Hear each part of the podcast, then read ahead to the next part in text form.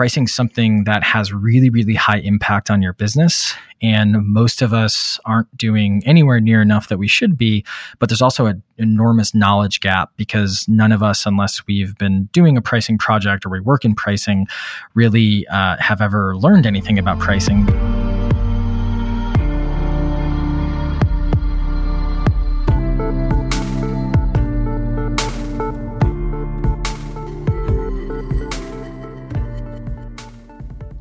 Hi, I'm Kyle Poyar from OpenView's expansion team, where I help software companies accelerate their revenue growth so they can become market leaders. This season on Build, we're dedicating every episode to a different SaaS benchmark.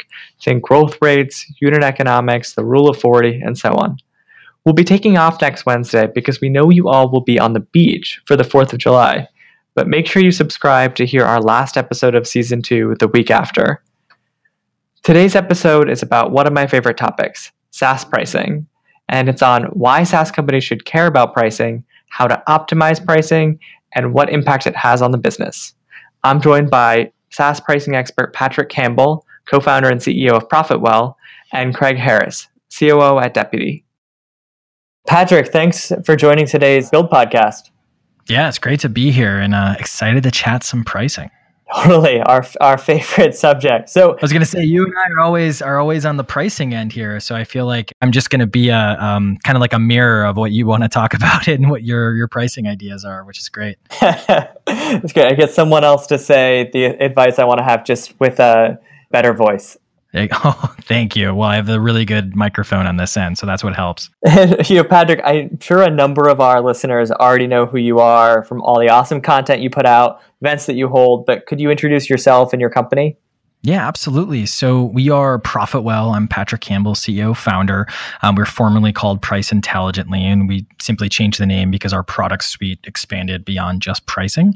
But what's most kind of applicable for this conversation is we've been in kind of the subscription and SaaS and technology pricing space for about six years now, helping everyone from you know Atlassian and Autodesk on kind of the B2B and big side all the way to you know Lyft and Medium.com. And so it's been a nice little ride. And as you know, being a, a pricing person as well, it's one of those uh, tough challenges that you know is pretty rewarding when you figure it out, but also really, really frustrating when you're in the midst of things. Totally. And SaaS pricing is, you know, the SaaS world is already kind of small, but then the SaaS pricing world is especially small. It's like a handful of us, yeah. exactly. How did you get started in it? How did you catch the pricing bug? Yeah, absolutely. So I, I, think it's, and this sounds a little pretentious, but I think it was I, I caught the value bug, if you will, before the pricing bug. So I, I, worked at, you know, I worked in the intelligence community. I worked at Google doing basically economic modeling or value modeling, where you take a bunch of inputs and you're optimizing for some sort of output. And I jumped out of Google and I worked at a Boston-based company called Gemvara for about a year, and I was kind of a special projects person just because I had a kind of a, a wider generalist skill set. And what ended up happening is they threw pricing to me as, hey, go figure this out. And so I started building some models and kind of exploring the problem. And the long story short is basically discovered pricing something that has really, really high impact on your business. And most of us aren't doing anywhere near enough that we should be. But there's also an enormous knowledge gap because none of us, unless we've been doing a pricing project or we work in pricing, really have ever learned anything about pricing because it's not necessarily something that, you know, was needed to think about every so often. And so when I was kind of a little, you know, not as enamored with the culture and, and the organization, I, I was like, all right, I'm going to go start something my, myself. And that kind of led to meeting a couple of you know advisors and some mentors who were like yeah jump in and work on pricing. And i guess the the story is currently being written but that's the story you know six years ago up until now. Well it's one of those things that everyone has an opinion about and is exposed to with their business but no one has any formal training on it. It's not taught in business school or anything like that. You mentioned pricing having a big impact. Throw you a softball question here what is the kind of impact that you see with pricing? Why is it so important for companies to get that right? Let me read from any blog post you or I have ever written. Uh, so, uh, so the reason, in, in the kind of philosophical and you know more poetic way to look at it, is your pricing is the exchange rate on the value that you're providing. So everything in your business, and it doesn't matter if you're a subscription business, if you're a retail business, whatever your business actually is, everything that you produce, your brand, your actual product, your testimonials, how long you've been around, all of these different things go into basically providing your customer some sort of value. And the way that you ascribe value for just a basic, you know, transaction is you you put a price on that value. And when you look at it mathematically, because pricing is so central to what you're doing because that's the nature of your business is selling something to somebody all of a sudden you start to realize just how important it is. And, and when you look at the numbers it's one of those things where it's actually you know depending on the numbers you look at and the studies you look at it typically has 2 to 6x the impact of focusing on other pieces of your business like acquisition and retention. Because obviously if you can get 100 customers at 100% more price or 50% higher price. That's a lot of money and that's essentially pure profit in a lot of ways than if you just get you know 100 more or 50 more customers in that case. But that's why it's it's pretty pretty important and it's one of those things that you know i'm sure we can go for hours on not only importance but what is involved with pricing. Well absolutely. And then so let's say I founded a company, I suspect that there's a lot of money being left on the table with pricing. My pricing might be suboptimal how do I diagnose what's broken and you know what needs to be fixed? Yeah, it's because it's so central. It's a really tough question, right? Because it could be something where pricing problems are being exposed, even just in your support tickets, your discounting volume, your ARPU, your churn, etc. The place that I really like to start is really looking at your ARPU and if your ARPU has not increased in more than a year, meaning, you know, it's been a year, your ARPU hasn't increased, and your expansion revenue is also flat, meaning your ARPU has stayed at $100 and no one's really, you know, there's not really good upgrade velocity from anyone. That's typically what I look at as, okay, here's a problem with pricing.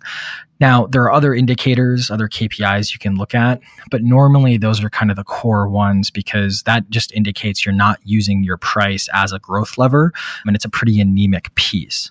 And I have to ask you a bit about freemium because you published a big, all encompassing book about it recently. And it seems like you might have had a change of heart when it comes to freemium because you, you have some old blog posts still around on the yeah. internet about why freemium might be killing a pricing strategy. But then Profitwell follow sort of a freemium business model now. And could you talk about your perspective on freemium and the lessons you've learned thinking about it over the last several years? Yeah, absolutely. I'm I'm a flip flopper. I can't run for office anymore. So, uh, no, it's uh. So the, the thing with freemium is I'm not rationalizing it, but I think the the reason my perspective changed a little bit is a lot of people looked at freemium as part of your revenue model. Like, hey, this is part of my pricing. Freemium is part of my pricing. And when in reality, freemium is an acquisition model. It's it's kind of like a premium ebook. And I think that a lot of people they mix those things up and they just kind of assume like, yeah, we'll start at zero and it'll be a free plan and it'll have these features and all that kind of fun stuff and everything's going to be great.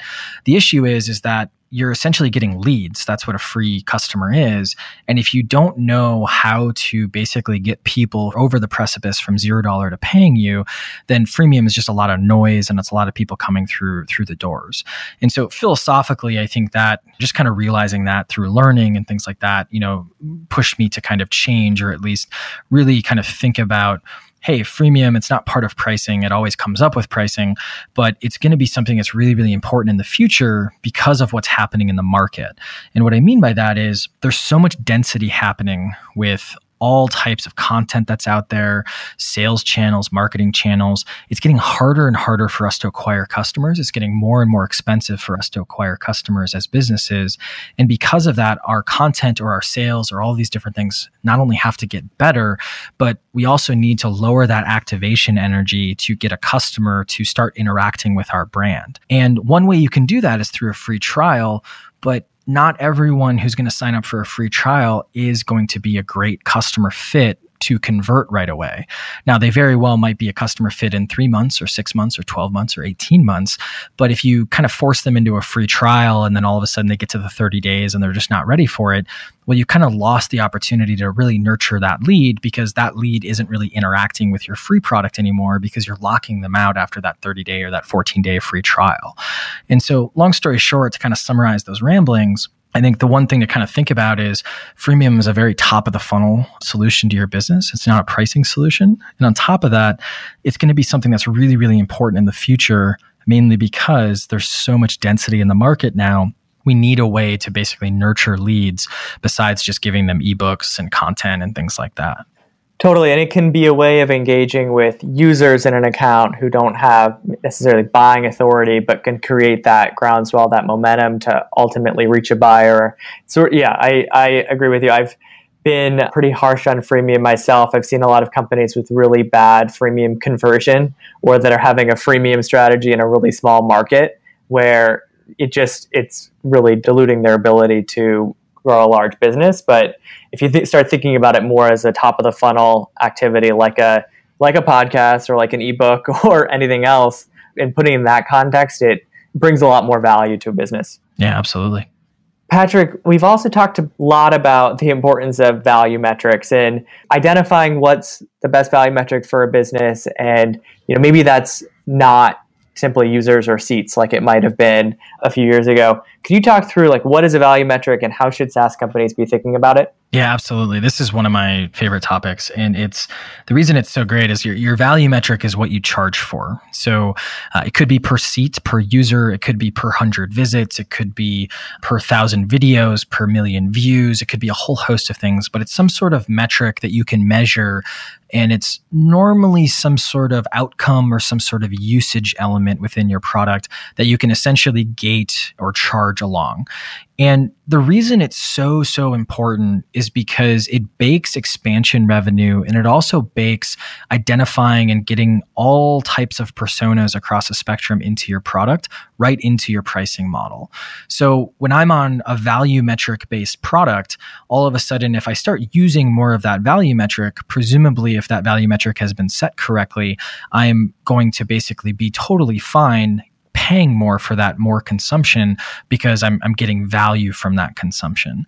And what I typically tell companies is that if you don't get anything else in your pricing correct, the one thing that kind of will save you is if you have the right value metric because even if you have the wrong price point even if you have the not so great packaging localizations off all these different things normally what ends up happening is the value metric saves you because basically it makes sure that that expansion revenue keeps coming and also that you know people can come in start using a little bit of your product and paying you a little and then eventually grow through that basically that increased consumption. And from kind of setting your value metric there's there's kind of three axioms that I really think about. The first one is is it's got to align to where your customer sees value. And this one is is pretty hard depending on how you look at it because sometimes what we think is valuable in our product. And oftentimes, what we think is valuable in a product is not what's actually valuable. But a good kind of proxy for this is to think about, you know, what would be the perfect value metric. And for most people, it's some sort of function of saving time, saving money, increasing money, etc. And then if you can't measure that perfectly, take one or two steps back from it. So if you talk about HubSpot, for instance, you know, HubSpot marketing automation, at least their main product, it's one of those things where the whole goal or the perfect value metric is the amount of money you're making off of HubSpot that's really, really hard to measure. And so essentially, you want to take one step back, and then that's contacts. Because presumably, if you have more contacts in your account, you're making more money, and you know everyone's kind of happy. And it won't be perfect for everyone, but that's okay because the bulk of the target customers, that's where value is really ascribed. The second big element is your user has to understand the value metric and this can be flexed a little bit where if you have a really you know heavy intense sales process your value metric can be a little bit more complicated because your salesperson can kind of explain why that's the value metric. But if you're in a touchless sales environment it's got to be super obvious and super easy for them to understand because they're going to be signing up without really that much context. And then the final piece is it needs to grow with your customers consumption. So if you look at your customer and they're using more of your product and getting more value, but the metric that you set as your core value metric isn't really increasing, then it's something where you probably don't have the right value metric, or maybe you need two value metrics in your pricing. And the reason this is so important is it's a little bit obvious, but a lot of times what ends up happening is we might set our value metric and we might get it incorrect because, yeah, it might make sense. It might kind of basically be ascribed where your customer sees value, but it's not growing because it might not be the ideal metric. And to give you an example there, we sell or we give away for free a, a free SaaS or subscription metrics product. And if we were to charge for it, a lot of analytics products will charge on a per seat basis. But the problem is, is that if I can share a login and basically get the exact same experience as another person sitting next to me, that's probably not really where the value is in the actual product. And so that's why it's really, really important to understand where that growth is along as where that value is being ascribed in order to set the value metric correctly. I think those are great points. And the only other thing I'd add, if you will, would be thinking about sort of leading versus lagging indicators of value. So sometimes if you sell on a per seat basis, you are literally limiting the value of your product to whoever has those seats and can access it. And if you versus charging on a usage based model, a company can really unlock the access to the product, start bringing on more teams, more use cases, and then naturally that leads to expansion down the road. And so you're not limiting yourself and limiting really that value that you're creating for companies upfront, but then you're monetizing on it later on. So I think that it's important for companies to think about what's the total lifetime value of an account that they can generate through different ways of pricing. Yeah, totally. And, and the one thing I would add there, I think it's 100% on point. A good example is like per user, right?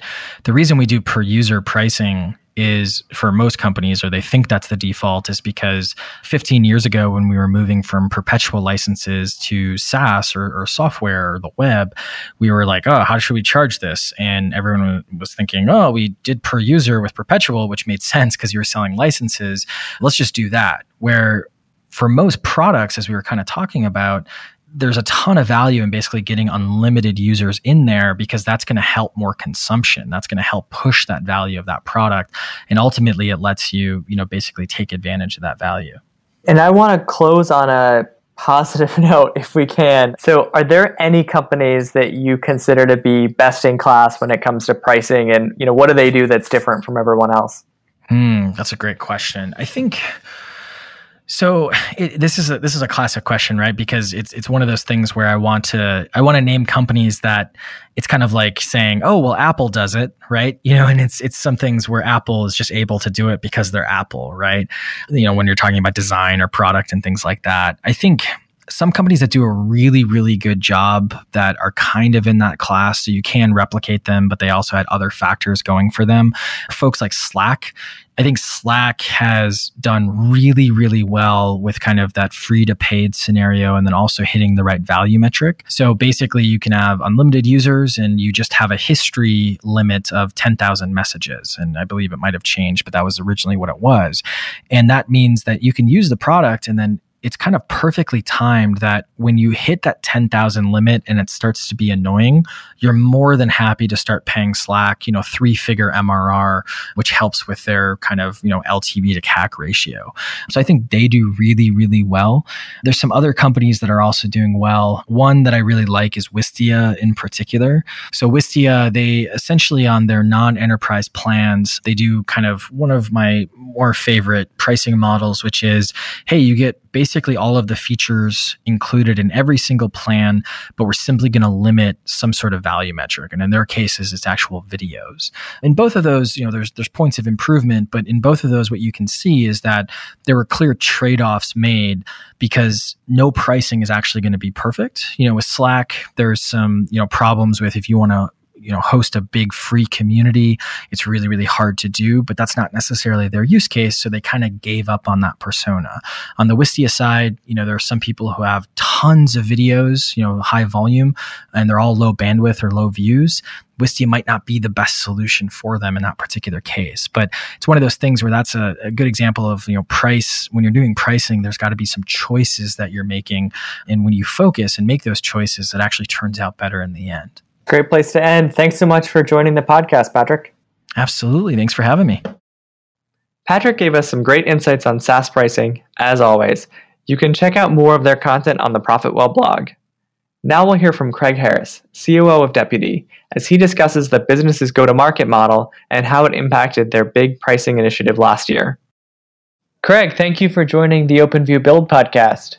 You're very welcome. Great to be here. And today we want to talk about SaaS pricing. Before we jump into the topic, could you tell us about Deputy and your role there? Yeah, sure. So, Deputy is a cloud based workforce management solution. And so, what we're about is enabling managers and employees to work faster and smarter. And that's, that's done through a combination of intelligent work scheduling, timesheet management, and communication tools. So, we target businesses with hourly paid workers that stand to benefit from that combination of solutions. And what we're trying to achieve for them is yes, huge time and cost savings. As a business, our headquarters is in Sydney, in Australia. Been trading now for, for nine years. We've got 70,000 customers across 70 countries around the world. I've been the chief operating officer here for, for just on two years. Great. And how did you get started in the world of SaaS? Yeah, so that's an interesting one. I, uh, I was uh, lucky enough to join a, a SaaS business back in the early 2000s, which is when I would consider to be a, a bit of a bleeding edge period of, of getting SaaS un- underway. That was a travel management uh, solution provider here in Australia that we started up. Great experience. I went from there and joined an online travel business, went into e-commerce for a while, and then prior to this this role, I was in a digital marketing company. But uh, in all those businesses, there was always a, a certain part of the offering that involved SaaS, and and I always thought, look, that was the most valuable part. So in the lead up to joining Deputy, I was on the hunt for a business that was using SaaS in a, in a really great way to solve you know big pain points for businesses, and so I was really lucky to uh, to have the opportunity to join the, the Deputy team. Great, and now SaaS is definitely not on the bleeding edge anymore, and Australia's uh, hotbed for for a number of great SaaS companies. Yeah, it's great to see. And you know, I think we can't really get into Deputy's pricing until we start with the go-to-market model because I think it's a bit different from many other SaaS businesses and has an impact on how you think about pricing. Can you talk about how Deputy goes to market? Sure. Firstly, I should mention what's unique about Deputy is that we've got one core solution that solves the needs of both SMBs as well as enterprise businesses. And so we run kind of two separate parts of the business. The core of the, the business very much is SMB, which is, you know, very much inbound. So 100% of our business comes in through our website. We get a lot of referrals from, from our customers. And so as you'd imagine, our focus is, you know, is all about how do we effectively drive our site visitors to, to a free trial and then going about doing the best we can to convert those free trial customers into paying customers. So, front and center of that is our onboarding experience, which we drive I guess, a value orientation on that experience and, and keeping it as simple as possible. But really, the enterprise side of the business is, is where we're seeing an increasing proportion of inquiries. It's something that, you know, we have been quite surprised about over the last few years, the, the drive to, to getting more inbound inquiries on enterprise. And that really requires a more consultative engagement process, often involving customized services. So it's a very different type of business the pricing, as you can imagine, in those two businesses, you know, are quite different for uh, the SMB business, you know, we operate on what's commonly termed a good, better, best pricing model, where we charge you know, like a simple per user per month price, and very much driving customers to to our most valuable plan, which we think is our premium plan, and that happens to be our number one selling plan because of the fact that you are getting so much more value compared to the other options. On the enterprise side of the business, we have to offer options which suit the the operating needs of those businesses. So, a couple of examples are we, you know, we offer an active price per month per user, so only charge for the users that are are actively using the product um, in a given week. We offer that for those businesses that typically, you know, flex up and down a lot on their on their user count. Some other enterprise businesses, though, would prefer a tiered pricing uh, or fixed uh, pricing approach, so that they've got a certain degree of, of certainty but look, overall, you know, it doesn't matter where we are. We're about delivering maximum value, and that's done through driving, you know, a high level of utilization of the product, and so getting our customers to embrace, you know, all the features that we offer is is you know our mantra. We've very much resisted charging for for any additional features over the last few years, and you know, we haven't even really looked at introducing any form of usage based pricing. We, you know, we really want to provide the most value for a given a given price point. And you know, you guys are now at you know pretty interesting scale. You mentioned seventy thousand plus businesses are are on Deputy, but kind of how has pricing evolved since the company was founded? Yeah, so way back in the early days, there wasn't a free trial offer available online, and so you know I think there was a lot of experimentation, but but ultimately it was it was more like the enterprise pricing I mentioned before, so on on spec pricing, and that changed when we enabled that that free trial online, and and you know we had to kind of have a more standardized approach to to allow scale. So a lot of experimentation took place uh, over a few years including even you know uh, offering a freemium solution for a period, which which it turned out didn't really suit us. Where we landed was you know that price point plan I mentioned before. We've had that in place for about four to five years, and really you know sticking with that model so that we could focus our efforts on driving you know more growth in customers through that strategy of providing more value to the customer. And you know again just to reiterate providing more and more additional features and making the product as effective as possible based on the feedback we're getting from the customer base. So look really that meant there was a reluctance to increase price for a long time because of that inherent drive to grow the customer base well, I think a number of other companies can relate to that, right? Wanting, especially they've spent so much time and effort building this product, want as many people as possible to get access to it. After that big pricing change and, and implementing free trials and everything, you went through another pricing initiative last year. I'm curious, what were the signals that there was an opportunity to revisit your pricing strategy? Yeah, so look, it was it was the board who actually challenged us to to consider a price increase. From where they stood, they could see the additional value we'd provided over the prior few years through the expansion of the capability of the product, and that was evidenced through some pretty strong NPS scores. And so they asked us to go do that. Our leadership team agreed, and we and I guess I led a, a market research program, getting some good help from the OpenView expansion team and there was two areas we really wanted to go and, and get a better understanding of. The first one was, you know, understanding better what our customers' view was on the affordability of Deputy. And the second one was to better understand, you know, how we were priced relative to the competition and all the core markets that we were competing in. And what I mean by that is like understanding, look, what, what would a customer pay for the average size operation that we typically targeted. Even though every competitor out there had slightly different type of pricing model, we really wanted to kind of understand clearly what would be the price point relative to our what we were charging. That survey, interestingly enough, found, you know, first of all, we, you know, we were perceived to be quite cheap relative to the value we were providing to our customers. The customers certainly gave a good indication that they thought that what they were getting was worth a lot more than we were charging. That was nice validation for the work we'd done over the prior few years. And then on the competition side, we again discovered that we were slightly on the low side relative to our competitors. And so it made it obvious that there was definitely an opportunity there to consider you know, it's amazing that, you know, you'd think that this stuff's pretty obvious, but when you're so focused on just driving growth in the business and, and acquiring customers and, and, and, providing, you know, as much delight as you can to them and, and looking at pricing is something that, you know, in hindsight, we probably should have been doing more often.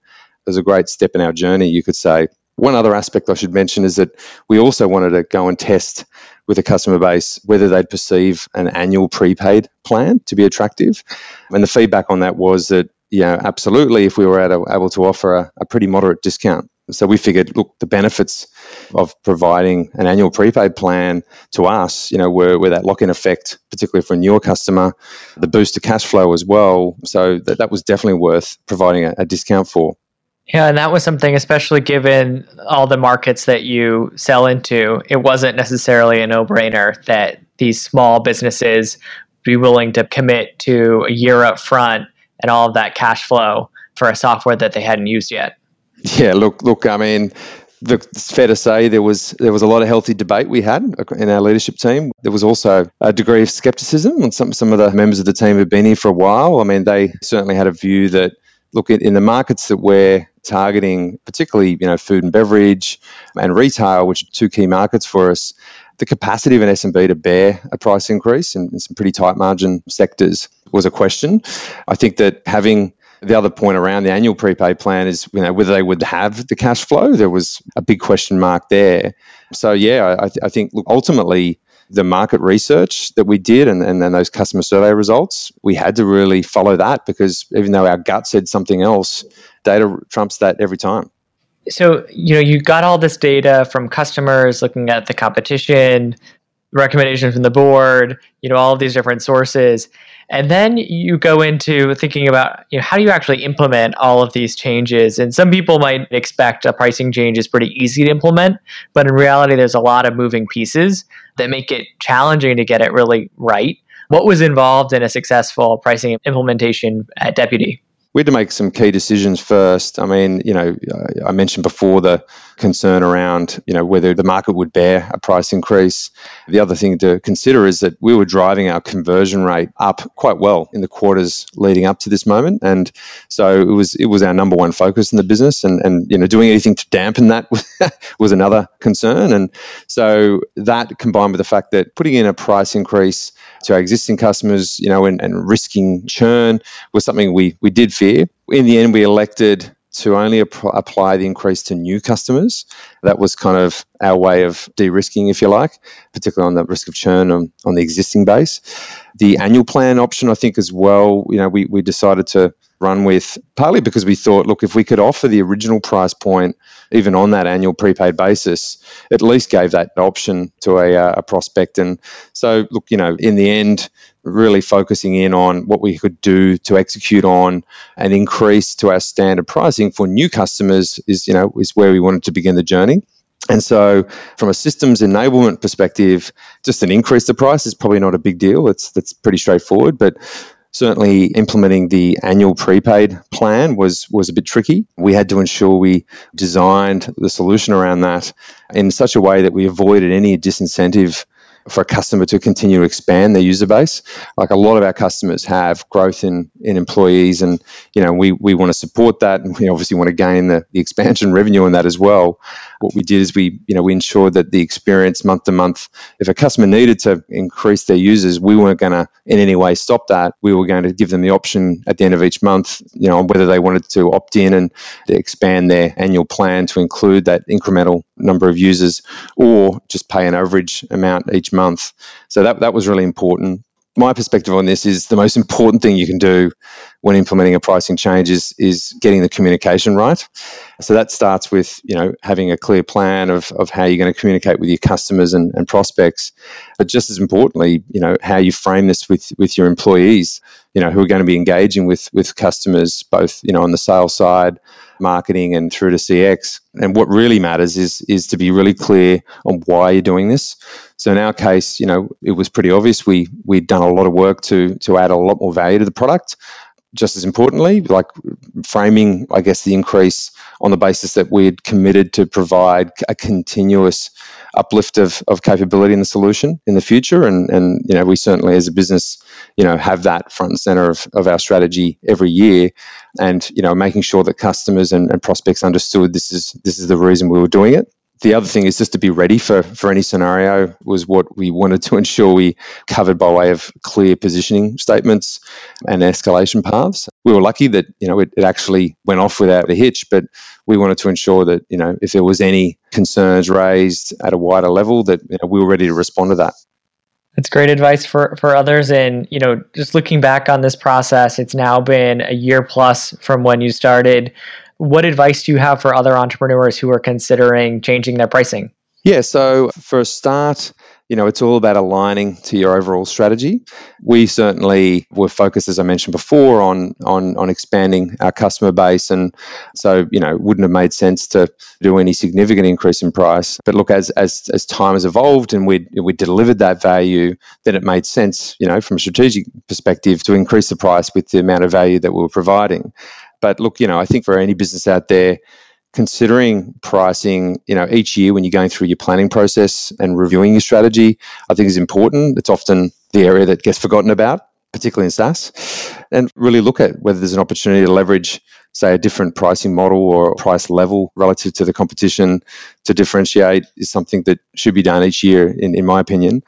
The other recommendation I'd strongly make is is putting some good research into place. We, we were lucky to benefit from that. And getting feedback from the customers, you know, is, is probably the number one thing to go do. As much as, you know, you'll have a bunch of assumptions, you know, based on conversations that happen randomly from customer to customer. But if you do it in a more structured way, you're, you're really going to get a better understanding on what your customers perceive to be a fair and reasonable price point and, and maybe even a, a fair and reasonable pricing model to consider. I'd recommend considering getting in a pricing expert or perhaps talking to someone who's been through this journey. We were very lucky to, to get the support from your good self, Kyle, and, and the team there at OpenView, and that made a huge difference for us. We consider that to be a key reason for us succeeding on this journey. And look, I mentioned a bit earlier on that through the execution of any price increase, you know, or, or any change to pricing model, communication is super important being really clear on the why with customers and all other stakeholders, including employees and, and, and, your partners, is crucial. And just be prepared for all scenarios. If you know, spend the time to gear up and get ready for any kind of outcome that, that could take place that's not expected. We're really big on that. Well, Craig, thanks for sharing Deputy's story. Congratulations on all the success. And thanks for sharing your advice for other entrepreneurs. We really appreciate having you on the podcast. Hey, you're welcome anytime. Thanks for tuning in. Make sure you subscribe to our podcast on iTunes, Spotify, or anywhere you listen to podcasts, and give us a five star rating while you're at it. You can compare yourself to your peers by checking out our benchmarking data at benchmarks.openviewpartners.com. Outside of podcasts, we produce content daily on OpenView Labs. You can also follow us on Twitter at OpenView Venture and subscribe to our newsletter, which is sent out to over 100,000 SaaS operators every Saturday morning. You can do that by going to openviewpartners.com forward slash newsletter. Until next time.